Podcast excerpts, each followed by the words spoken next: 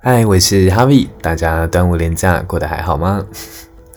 今年端午节啊是在礼拜五嘛，然后我记得那一天就是好好的睡了一觉，睡起来之后我就打给我爸爸，我问他说，哎、爸，今年端午节有要拜祖先吗？他说，你现在才打来，早上已经拜完了。然后我说，爸爸你怎么都没有在群主讲一声？然后。然后就他就说啊，你在忙，没有回来就没有关系，就哦，好吧，就有有有点可惜这样。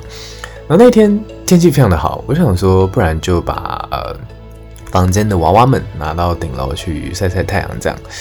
对，我一直很想做这件事情很久，但平常上班日都没有办法做。而且如果你可能假设你上班前去晒，下班再拿回家，你又怕可能下个雷阵雨，就就就更惨，所以。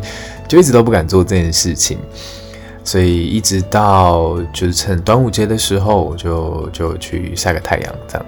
然后一开始先把房间的批珠跟维尼就放上去，然后第二趟的时候把房间那只巨婴维尼，我都叫它短活呆，反正呃大概坐高一百二十公分的维尼，反正你可以想象它很大只就对。然后拿到顶楼，回家的时候我就摸摸口袋。奇怪，怎么没有带到钥匙？非常的蠢哎！我就想说，因为第一趟的时候我带钥匙，第二趟的时候就忘记了。然后我就看门，想说，好好好险我带手机。然后那现在有效的钥匙的人就是我的室友，因为就是我我该开车回桃园找我室友拿钥匙嘛。我说，哎、欸、哥，拿个钥匙，然后再开回台北，非常的蠢哎！就而且就是。车钱就算了，就车车钱可能三百块左右吧，然后但但花时间这样来回就两个小时，我就觉得很崩溃。然后哈，不然找附近的锁匠好了，我就上网查了一下，然后就去现场问锁匠的价钱，然后就跟他描述了一下。他说，我我记得我就我进去之后，我就很很直接跟他说，啊、不好意思，嗯，我。没有带钥匙，把自己反锁在门外面。然后请问这样到府开门要多少钱？然后那个锁匠应该也是见怪不怪，反正我可以很很顺畅的讲出我自己的需求。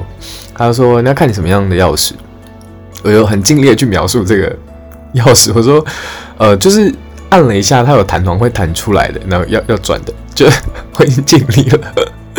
然后他就说哦，那这样的话这个价钱大概四百。然后说好。然后反正我就留了电话跟地址，他就他就到府开门这样，我就现场我就看他就是在开钥匙的过程，大概花了三十秒到一分钟去开那个门。我真的觉得锁匠是一个非常需要职业道德的工作诶，你我原本想说那一扇门带给我很大的安全感，没有嘞，然后专业的三十秒到一分钟门就哦好开了。